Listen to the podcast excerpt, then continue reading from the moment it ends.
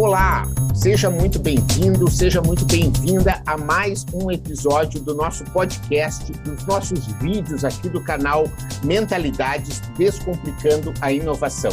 E hoje com um convidado super querido, que é o Sérgio Storch, meu amigo ah, de longa data, depois talvez ele lembre quantos anos a gente já se conhece. 2005, 2005 diz ele, é. é fizemos vários projetos juntos, e ele é um ativista da paz no Oriente Médio, especialmente na questão do conflito aí de judeus com palestinos. Ele é um estudioso, um pesquisador de vários temas de gestão do conhecimento. E agora, preparando a minha viagem dessa missão técnica para Israel, ele foi o meu primeiro convidado, uma pessoa que eu conheço bastante, para começarmos a entender um pouco desse universo, as peculiaridades dessa região, desse país. E o Sérgio, então, foi o cara que eu escolhi para que a gente possa começar a entender um pouco Israel e a mentalidade do povo judeu. E aí, Sérgio, como é que estão as coisas? Tudo bom, Marcelo. Bastante animado. É que... Apesar de tudo que está acontecendo aí no nosso entorno, eu estou o importante é que a gente está vivo. É, exatamente. Com é. saúde. Com certeza. O nosso episódio anterior né, trata sobre um livro chamado Cérebro de Buda, né, que mostra um pouco disso. Quer dizer, aonde você coloca atenção, você cria a sua realidade. Né? Então, quer dizer, eu tenho um monte de coisa acontecendo que não são boas. Se você colocar a sua atenção nessas coisas, você vai ficar numa situação realmente muito ruim, entendeu? Mas se você botar atenção nas coisas que funcionam, aí pode fazer a diferença. Sérgio, vamos começar aí. Você quer se apresentar, tipo, em dois minutos, o que, que você é, um pouquinho da sua história, para o pessoal te conhecer? Tá bom. Então, eu sou um judeu brasileiro, nascido em São Paulo, tenho 68 anos, uh, quatro filhos, sete netos, fui engenheiro de produção na minha primeira encarnação profissional e ressuscita de vez em quando, como recentemente eu produzi uma superprodução na Catedral da Sé pelos 70 anos da Declaração Universal dos Direitos Humanos. Então, é um engenheiro de produção atuando em causas humanitárias, sociais. E eu tenho uma militância política já há 40 anos. Uh, milito na esquerda brasileira, uh, especialmente uh, fora dos partidos, não estou em nenhum partido. me articulo muito bem com todos os partidos de esquerda e de centro-esquerda e milito numa causa, a causa dos direitos humanos. E atuo já faz bastante tempo também na questão da paz Israel-Palestina, em que eu mergulhei em 2011, faz oito anos. Eu já tinha participado de grupos é, judeus e israelenses pela paz com os palestinos, mas desde 2011 eu mergulhei de cabeça nisso e vive intensamente esse processo. Muito legal. Obrigado aí por aceitar o nosso convite. Eu gostaria que você também, com uma certa objetividade, quer dizer, nosso objetivo aqui nesse podcast é conseguir trazer, né, eu acredito que hoje a gente vai conseguir ficar 40, 45 minutos, que é um episódio grande, né, a gente tenta fazer às vezes episódios menores, mas o tema é muito complexo e a gente precisa entender né? Então, com um pouco de paciência, mas também com objetividade, Sérgio, qual é, por que, que a história de Israel é tão emblemática? Quer dizer, por que, que faz com que seja uma história única né, no planeta Terra a história de Israel? Contextualiza, por favor, para nós, para a gente entender essa questão. Olha, eu, eu sempre procuro pensar de forma sistêmica vendo o que está dentro e o que está fora, e a relação entre um e outro. Eu acho que a história dos judeus, é, do papel dos judeus na humanidade, seria uma outra coisa completamente diferente se não fosse o cristianismo.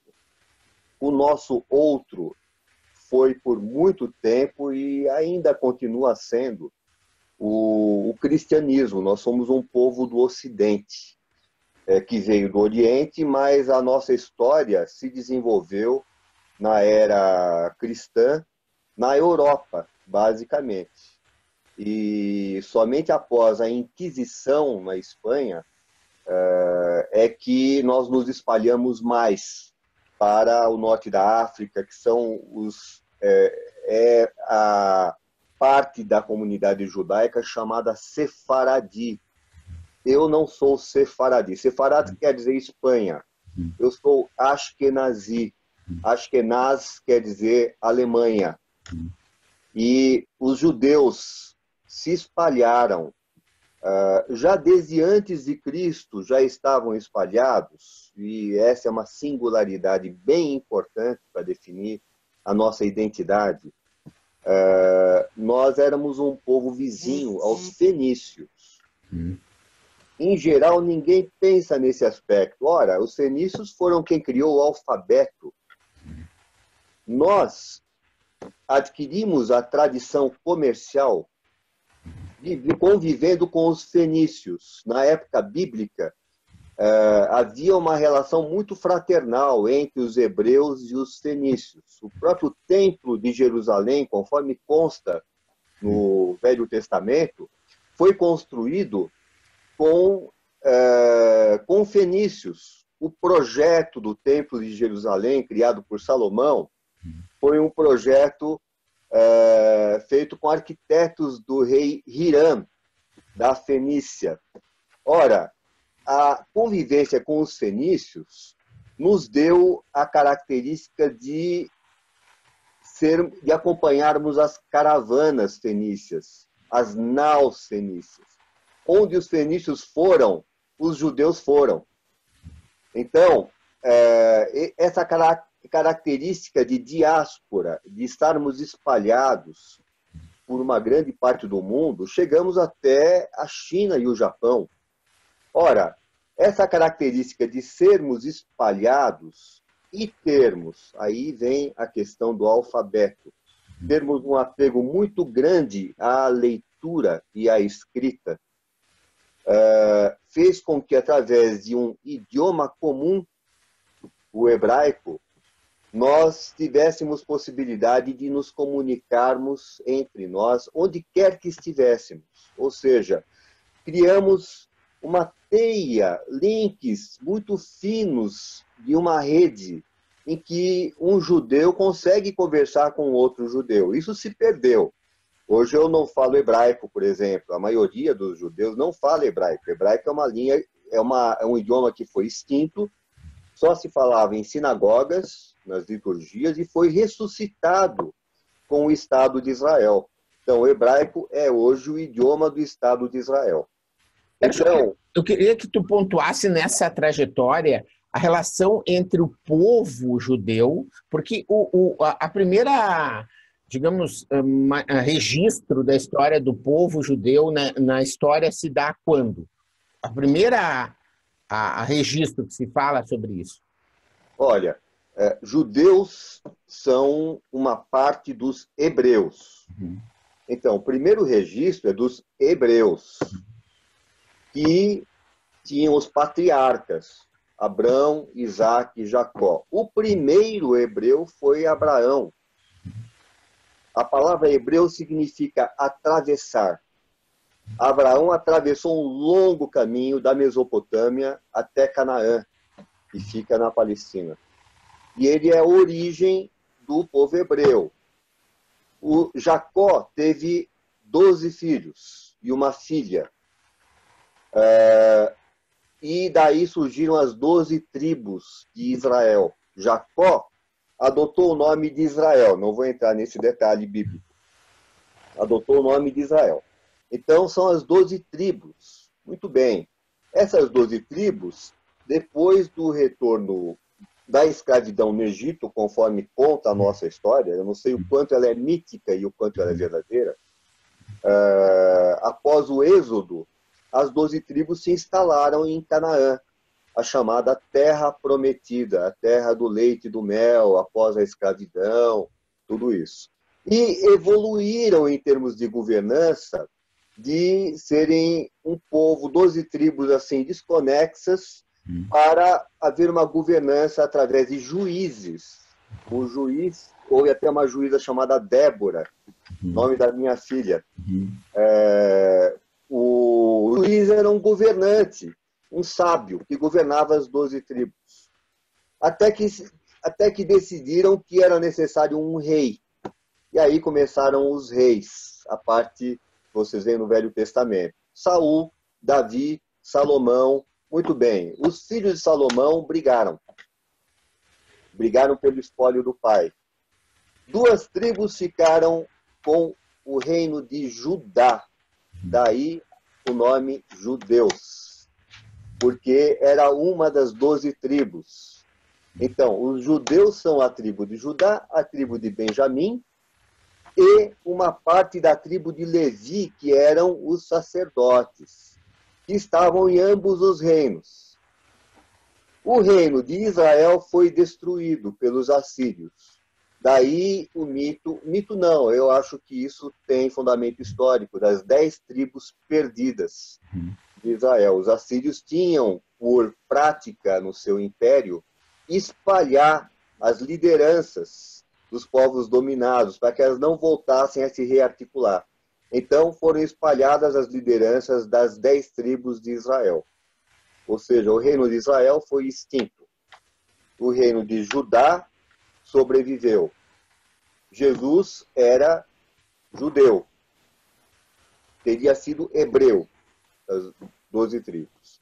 Então, a primeira aparição na história ainda em termos, eu diria, quase míticos, é com Abraão.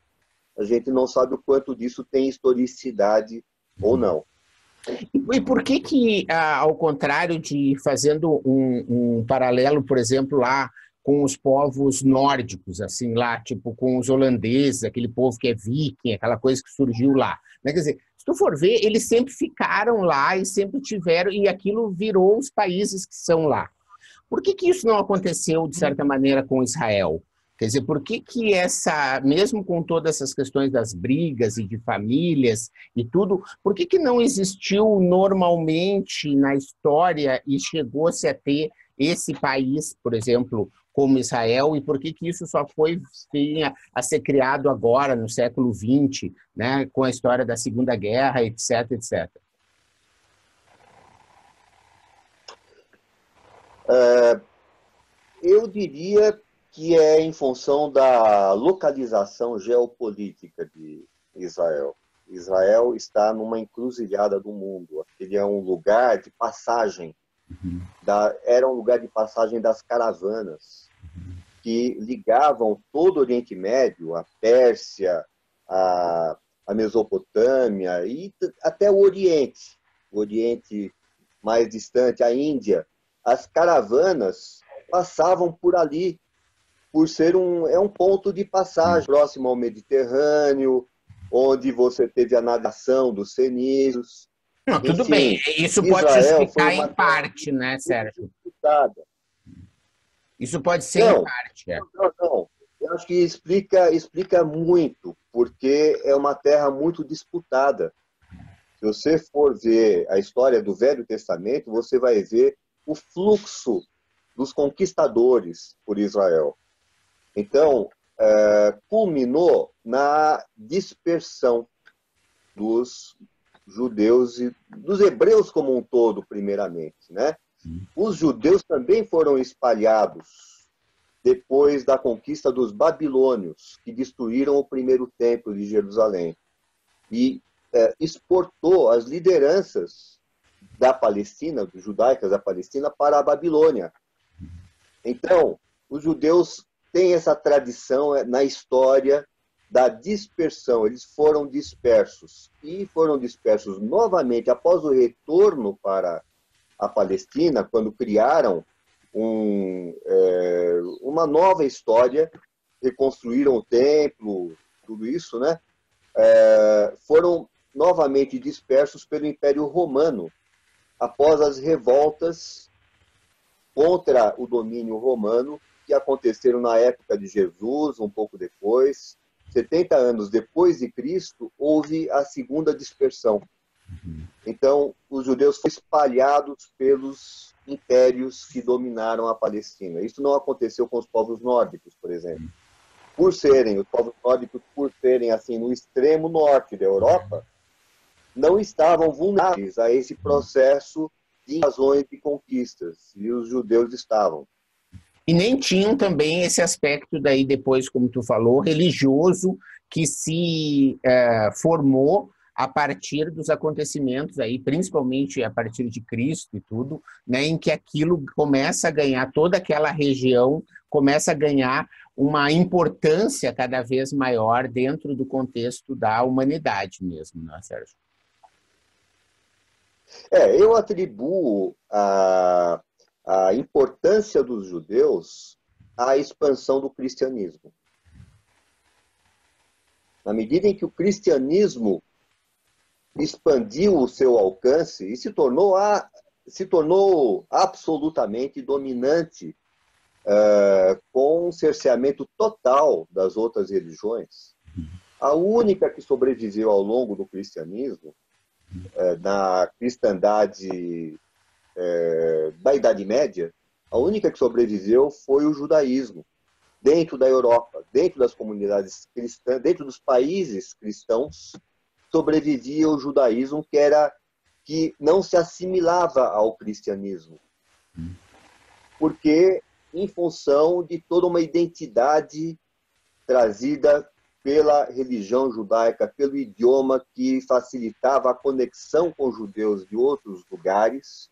Então, isso contribuiu para manter a identidade judaica viva e fez com que os judeus pudessem continuar existindo como etnia. Os judeus não são uma religião.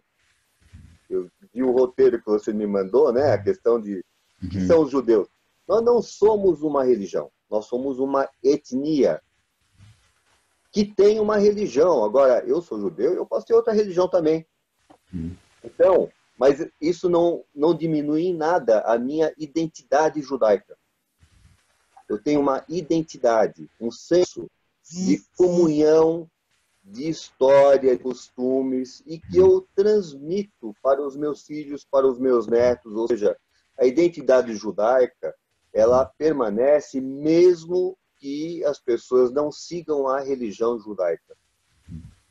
Mas ah, tu falou aí do roteiro, mas existe essa questão. Eu posso ser é, aderir hoje à religião judaica, não posso? Se eu quiser. Eu não posso aderir à religião judaica se eu quiser começar a ir numa sinagoga e começar a, a praticar. Posso ou não posso? Sérgio? Pode. Tá. Pode. Há um processo de conversão. Uhum. Tá bom. Então, o que eu quero te dizer? Então, quer dizer, existe uma coisa que é uma religião. E existe uma coisa que é o povo. Né? Quer dizer, eu não vou conseguir me transformar em povo judeu. Né? Sim. Concorda? Mas eu posso me converter ao judaísmo. Sim, né? você consegue.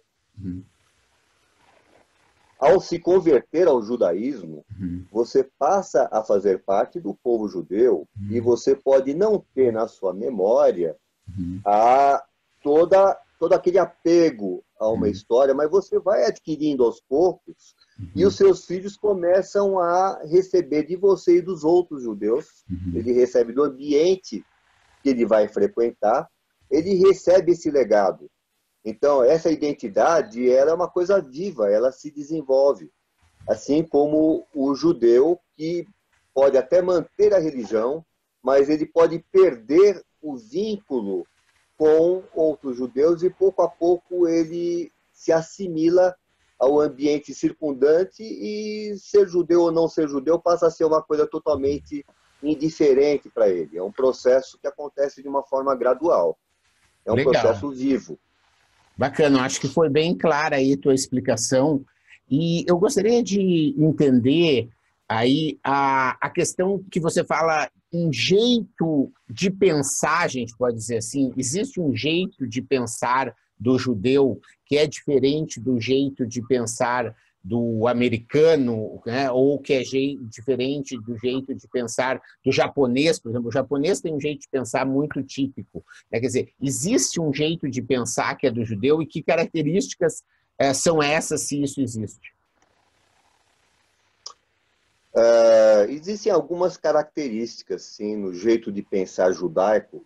Vou até recomendar um livro do rabino Newton Bonder, uhum. é, se chama O Segredo Judaico de Resolução de Problemas. Uhum.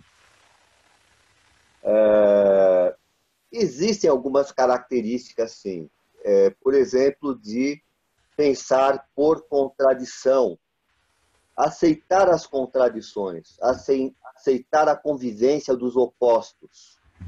O, o judeu, isso não quer dizer que todo judeu pensa assim, e uh, a gente vê, na minha opinião, uh, uh, o que aconteceu com judeus na última eleição no Brasil é uma demonstração de que é um mito a ideia de que os judeus são um povo inteligente. Não, nós não somos um povo mais inteligente do que nenhum outro povo.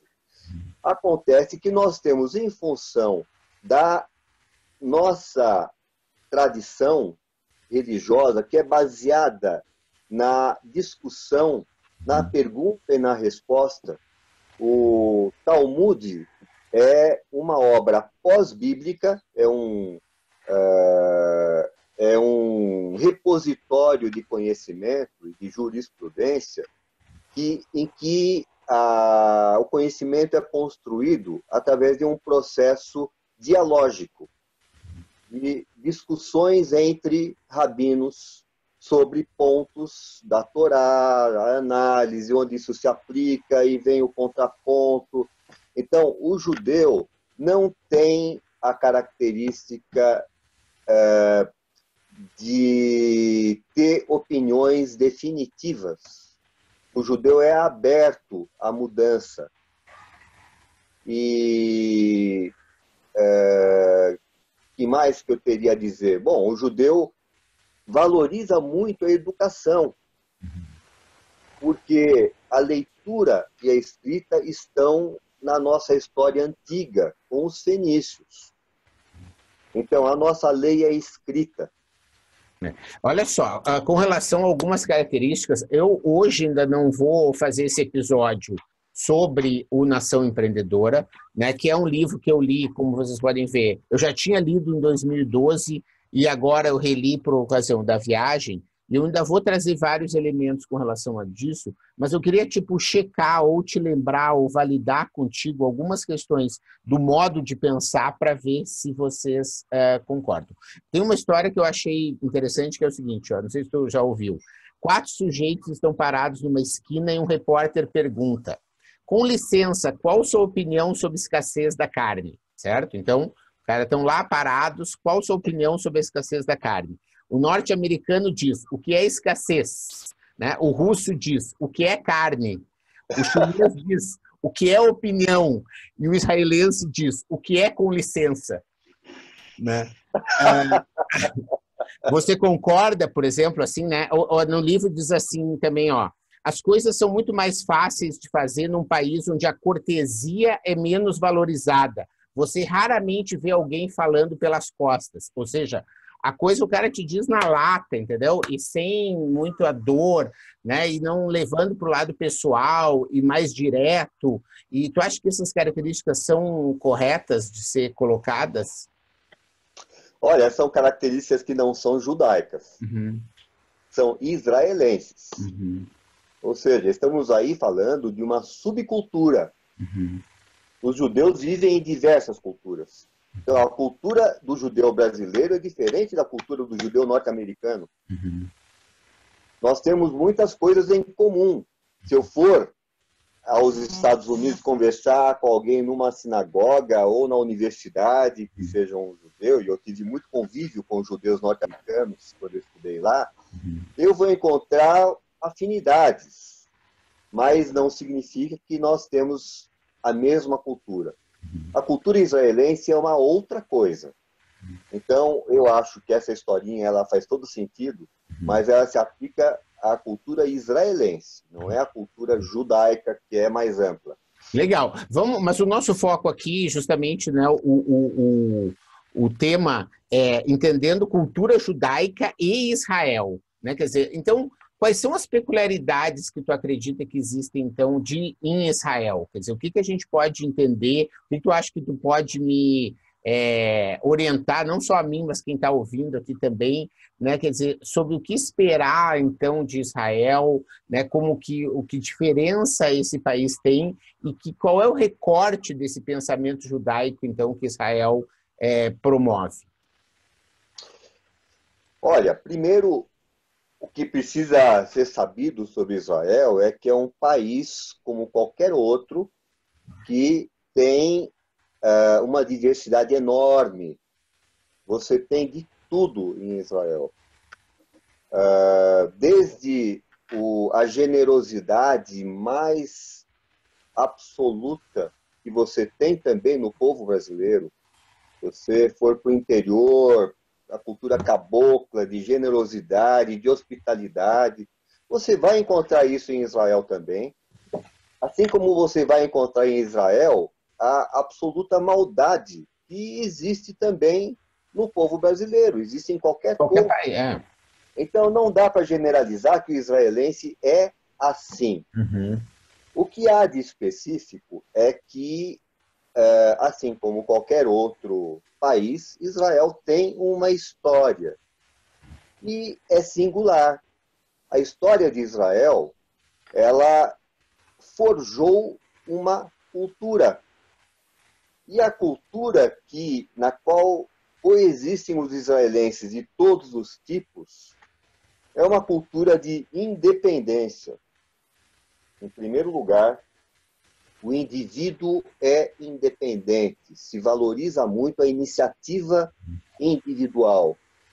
Não quer dizer que todo israelense tem essa uhum. característica, mas é um valor da cultura, a independência, a autonomia, a horizontalidade. Uhum. Israel uhum. é um povo que veio, que se criou de baixo para cima.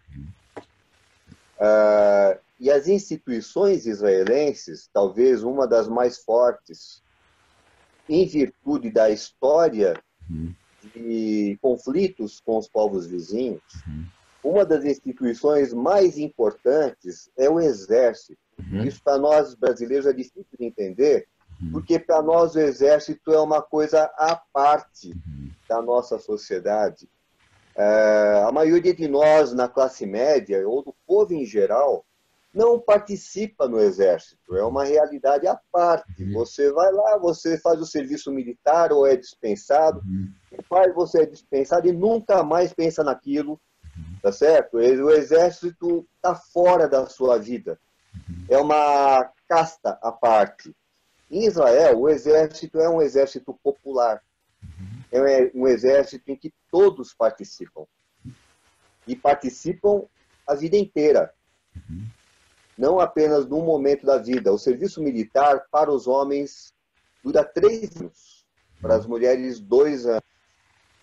O serviço militar, esses três anos do jovem, é, são os três anos em que ele está formando a sua personalidade.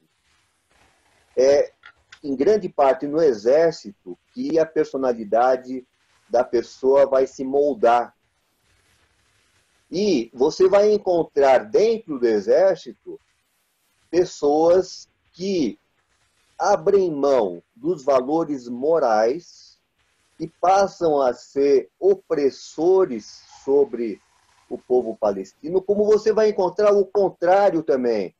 Você vai encontrar aquelas pessoas, e vale a pena vocês conhecerem eh, as ONGs que há em Israel. Uma delas é a Breaking the Silence, rompendo o silêncio.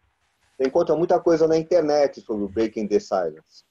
São combatentes que decidiram fazer da sua vivência nos territórios palestinos ocupados uma memória que eles vão contar para o mundo que eles viram.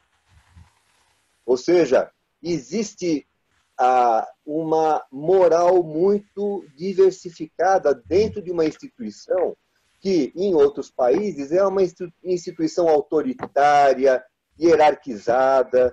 E no exército, as pessoas falam com o coronel de igual para igual, no exército, no exército israelense. É, eu não quero entrar na, nessa questão do conflito do, dos, dos, dos israelenses com os palestinos e tudo, porque eu acredito que isso pode levar para um outro universo que fora aqui do nosso propósito do podcast, que é trabalhar essa questão da mentalidade, né?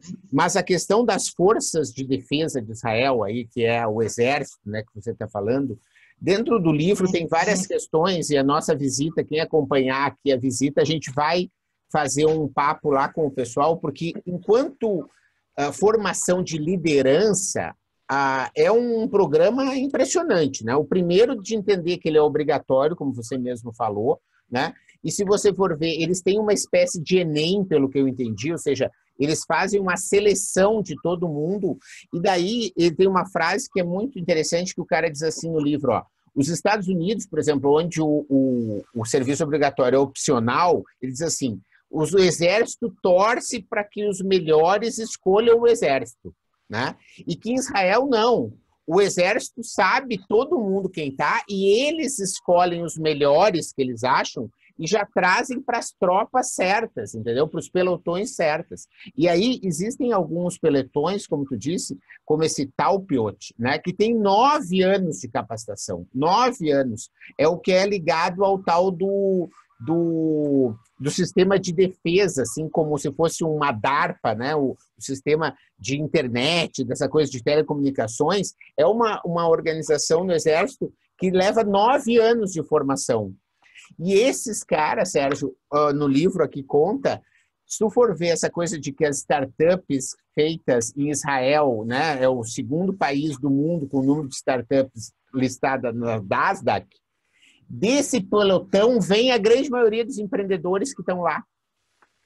Né? São pessoas que passaram por esse processo de formação dentro do Exército, de entender telecomunicações, informática, defesa, trabalho em equipe, né? A questão da hierarquia que você falou no livro diz assim, ó, que a proporção entre soldados e oficiais nos Estados Unidos é de 5 para 1 e nas forças de defesa de Israel é de 9 para 1. Para te ver como é muito mais horizontalizada a, a estrutura né, em que as coisas é, são feitas, e isso se repete aí, e é algo que realmente é difícil da gente entender, mas lendo o livro você entende, né? As pessoas na reserva, né, nas forças, elas têm que se apresentar, tem trabalhos de reciclagem, né? E reciclagem mesmo em campo, né, Sérgio?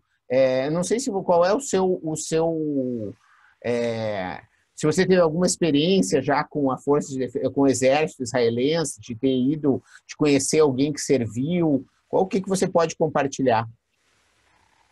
Olha, é, claro que eu conheço quem serviu, porque quase todo israelense serviu. Uhum. Então, todos os israelenses que eu conheço uhum.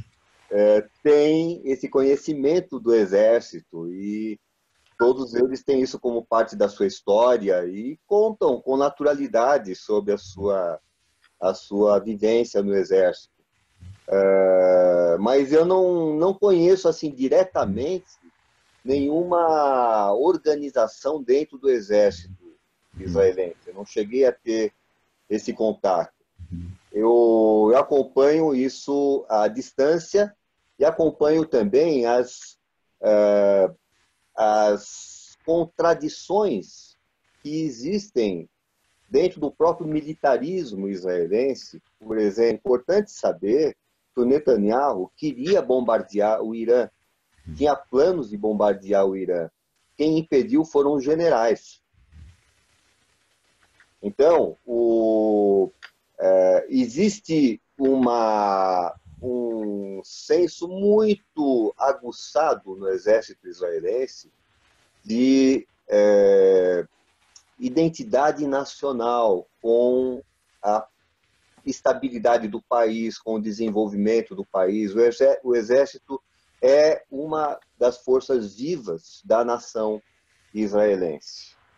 Talvez a mais, a mais substantiva. É, eu, eu, gostaria aí, a gente já se encaminhando um pouco, eu acho que a gente já entendeu várias questões Mas eu acho que tem um aspecto que eu quero que até você me corrija, né? mas que me parece que é meio importante se o exército é um dos, dos pilares, vamos dizer assim, desse jeito de pensar, porque as pessoas, como tu diz, bem na fase de formação da personalidade, ficam lá três anos num trabalho intenso, né? a questão dos kibbutz. Né? É, isso, é, das pesquisas que eu fiz, quer dizer, isso acontece bem logo no início da formação do Estado de Israel agora, né? começam a ter vários kibbutz, vários ah, ah, se transformam em incubadoras, né? questão assim de resolver a salinidade da água, a questão de conseguir fazer irrigação, né?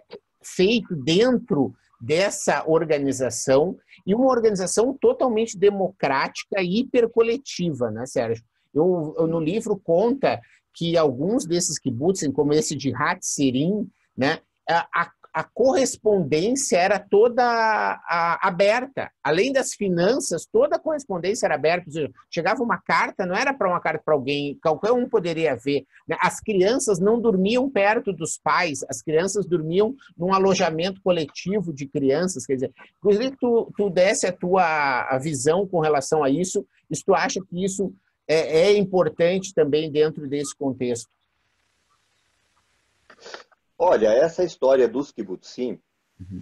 primeiro que os kibbutzim nunca representaram mais do que 4% da sociedade israelense. Quer dizer, era uma realidade assim, uhum. muito. não é pouco, 4%.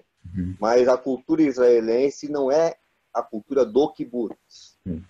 Agora, no kibbutz também se forjou um sentimento que se transmitiu no exército sentimento de solidariedade, uhum. sentimento de coesão, um compromisso com o bem coletivo. É, enfim, faz parte da cultura israelense, não, não tem dúvida. E a elite do exército era, eram as pessoas que vinham do kibbutz. Uhum. Agora, esse kibbutz que você descreve não existe uhum. mais. Uhum. Ele foi, ele se extinguiu com o neoliberalismo desde, desde que a direita passou a, a, a controlar o poder em Israel.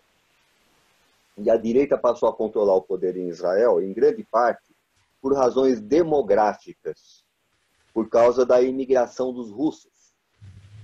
A população de Israel, que hoje tem 8 milhões de judeus, uhum. você teve uma imigração de 1 milhão de russos. Então, a presença russa em Israel é muito forte e os russos tinham uma aversão, em função do que eles tinham sofrido na União Soviética, uma aversão ao socialismo. Então, o neoliberalismo uh, avançou muito em Israel e destruiu uma parte dessa, dessa, dessas raízes que a gente tem num sionismo socialista. Uhum. Em grande parte, isso não existe mais. Uhum. Embora haja um, um, uma é, minoria bastante grande em Israel, eu diria 30%, 40%, que são social-democratas, uhum. são de centro-esquerda.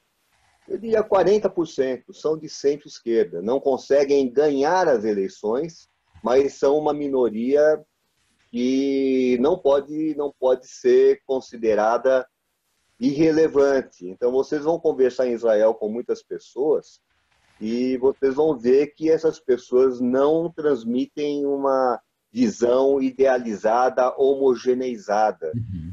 de Israel. Então, esse kibbutz ao qual você se uhum. referiu está quase totalmente extinto. Uhum. E por um outro fator também, que é o da renovação geracional. Ah, os jovens não encontravam no kibbutz os caminhos para eles se desenvolverem com a, com a liberdade que eles cultivam tanto. Então, a liberdade é um valor cultivado pelo israelense.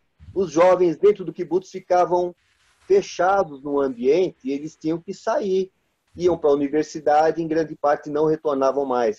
Então, os kibbutzim envelheceram. E o que vem acontecendo nos últimos 10, 15 anos é que eles estão sendo privatizados. Ou seja, viver no kibbutz é muito agradável, é muito legal, a qualidade de vida e tal. Olha, vamos transformar então num condomínio? Hum. Então, vários kibbutzim se transformaram em condomínios.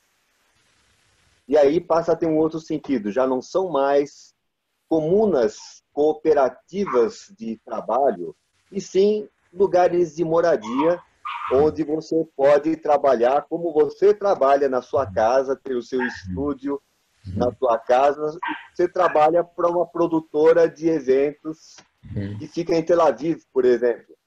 Então, a, as condições é, econômicas nas quais floresceu o kibbutz, por necessidade histórica, os judeus precisavam resgatar a imagem, a autoimagem que tinham de serem um povo considerado como parasita, comerciantes, coisa e tal. Então, fez parte do sionismo o resgate de uma dignidade, de sermos pessoas normais, que trabalhamos a terra, que temos indústria.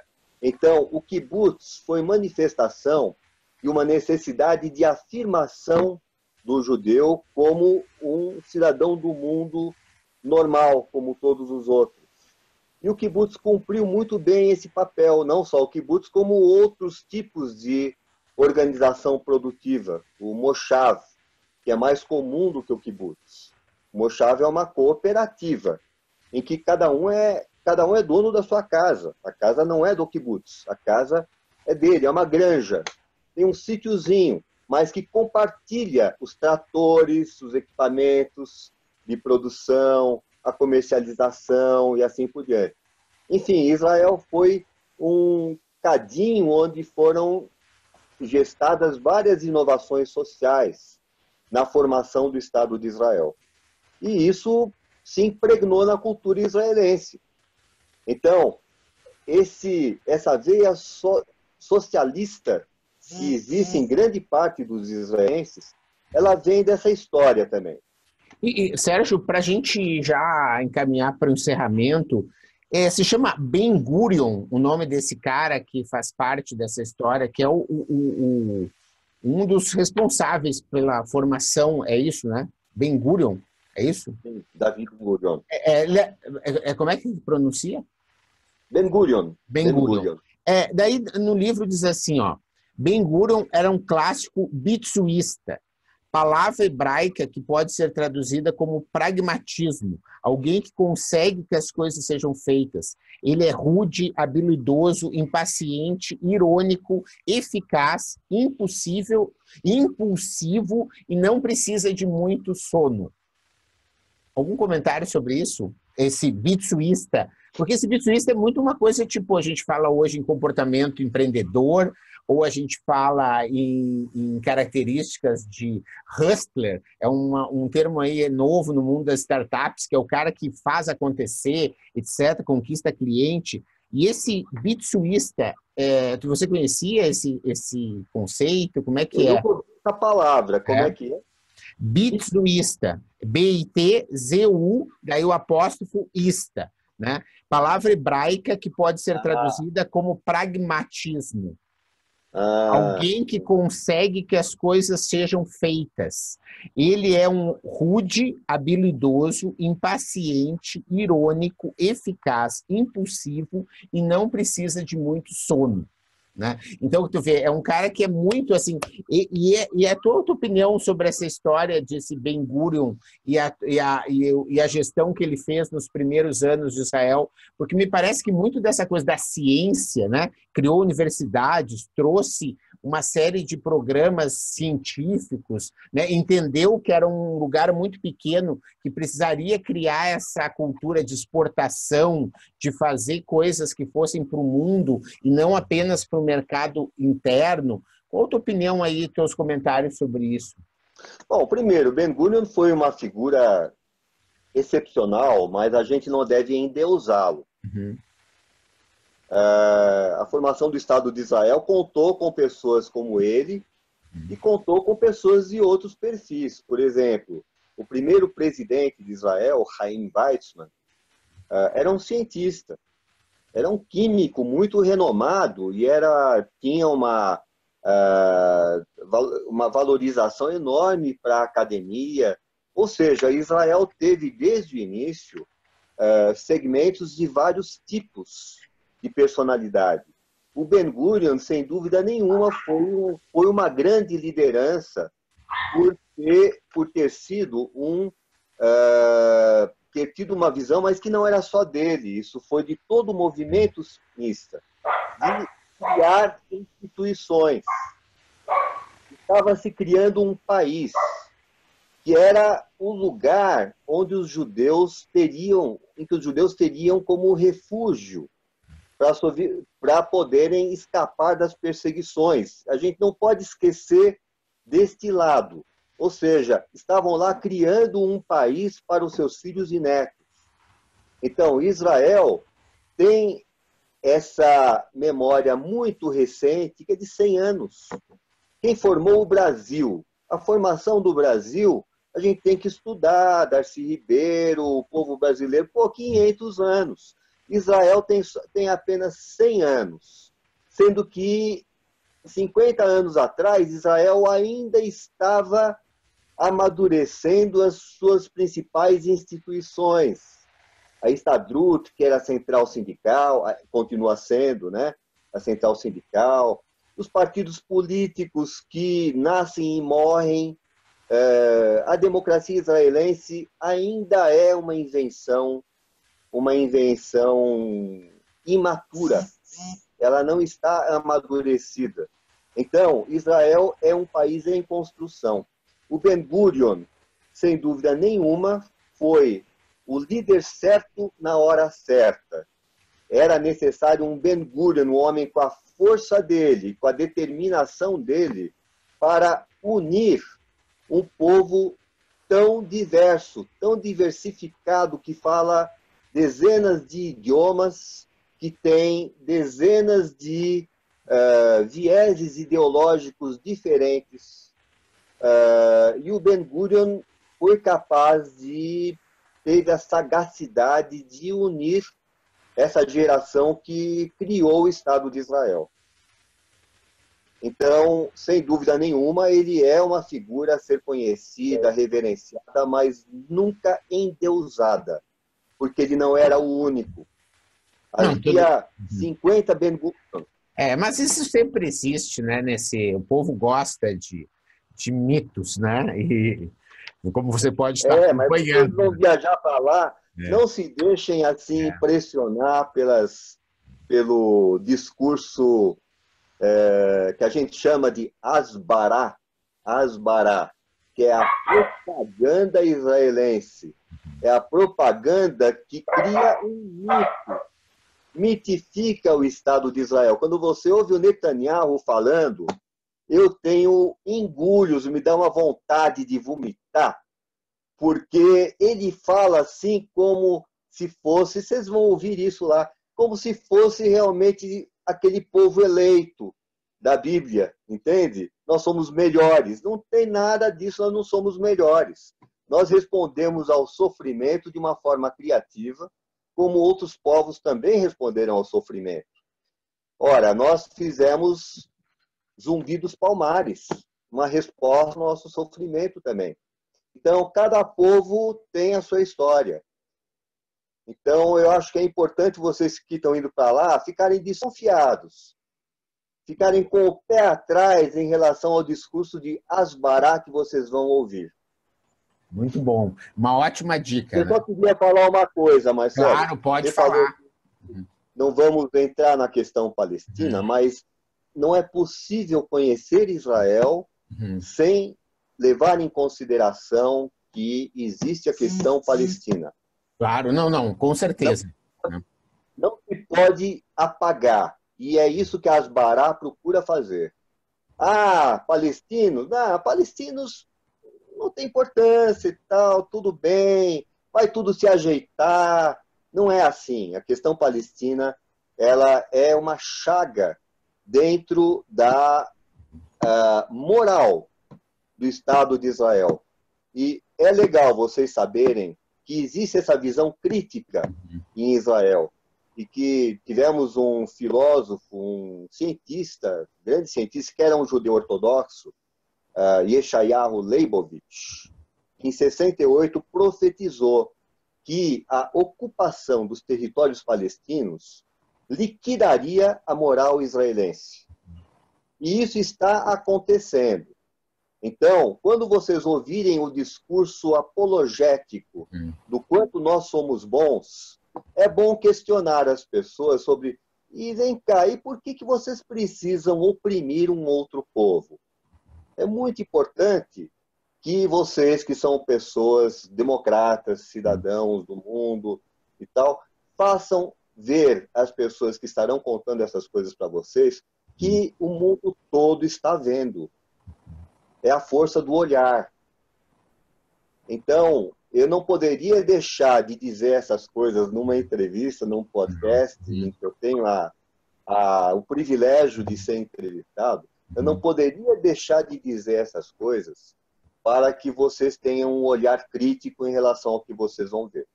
Não, acho que é, é muito importante, né, Sérgio? E assim, o que eu não quero é, é, é entrar no sentido de é, tentar descobrir, às vezes, quais são as causas, ou muito menos de tentar é, entrar em questões de avaliar possíveis soluções, né, já que é um tema tão complexo em que eu não me sinto uh, assim preparado realmente para que entrar numa discussão desse tipo, mas eu entendo que existe sim hoje ainda vários problemas, né? E muitos deles realmente eles não aparecem porque há um controle né, da mídia e da forma como a história é contada, né? E com certeza é preciso que a gente esteja sempre com esse olhar atento para entender que existem várias visões né, sobre a mesma realidade, né, Sérgio? E qual a tua, só para a gente. Agora eu queria só dizer mais uma coisinha. Existe um ponto para isso que eu estava dizendo. Uhum. Existem startups uhum. de israelenses e palestinos, tá? De israelenses e palestinos. Alô? Eu estou te ouvindo. Não, não, estou te ouvindo. Então, Alô? existem startups de israelenses e palestinos. Uhum. Então, Fiquem com os olhos bem abertos para isso, porque vocês vão descobrir coisas muito interessantes. Como é que os dois povos já estão se reconciliando de baixo para cima. Isso acontece em vários setores. Então, é, o pessoal da Asbará provavelmente não vai falar nisso porque nem sequer sabem. Então, o israelense, embora seja um país muito pequeno, você consegue percorrer o país todo num dia só, né? É, mas existe muita ignorância sobre o que acontece na Palestina, que fica ali do lado. Então, só levantei isso para vocês abrirem os olhos para esse fenômeno que também está acontecendo. Muito legal. Sérgio, agradeço demais a tua, tua dedicação, né, todo o teu conhecimento aí né, para nos dar um pouco mais de pistas aí para entender esse mundo que é tão complexo. Para conhecer um pouco mais desse teu trabalho em busca pela paz e, e, essa questão de resolver da melhor forma esses conflitos, como é que o pessoal pode te achar aí nas redes, né? Como é que pode saber mais de você? Qual a dica aí que você dá de contato? Olha, é, nós temos. Eu, eu, fundei há sete anos um grupo de judeus progressistas, nós temos mais de mil pessoas no Brasil, em 13 cidades. E é, nós só estamos no Facebook, embora tenhamos muitos encontros presenciais também, não temos um site ainda. É, mas eu acabei de fazer um site chamado outroisrael.world que tem o objetivo de ser, de divulgar o outro Israel e o outro judaísmo que está afinado com o outro Israel que reage ao Netanyahu. à direita israelense. Então, nesse site a gente focou na visita do Bibi Netanyahu, eh, do, do Bibi ao Bolsonaro, mas já vai se tornar uma coisa assim mais abrangente, mais ampla. E você pode dar o meu contato, 11 997539701 e o meu e-mail, sergiostorch.gmail.com e, uh, e eu no Facebook. Eu acho que a forma mais fácil de interagir comigo é no Facebook. Legal. Então, muito obrigado mais uma vez aí ao Sérgio, né? E você que está nos ouvindo, nos acompanhando aí, sabe que daqui uns dias eu embarco para lá, né? A nossa visão lá vai ser de buscar entender realmente esse jeito de, de liderar, esse jeito de criar negócios, né? essa mentalidade realmente. Né? E eu, antes de a gente embarcar, vou ter um outro programa mais específico ainda sobre o Nação Empreendedora e a gente vai se falando. Aguardo seu feedback, seus comentários, tá bom? Muito obrigado e até a próxima. Obrigado, Sérgio. Obrigado, Marcelo. Foi um prazer.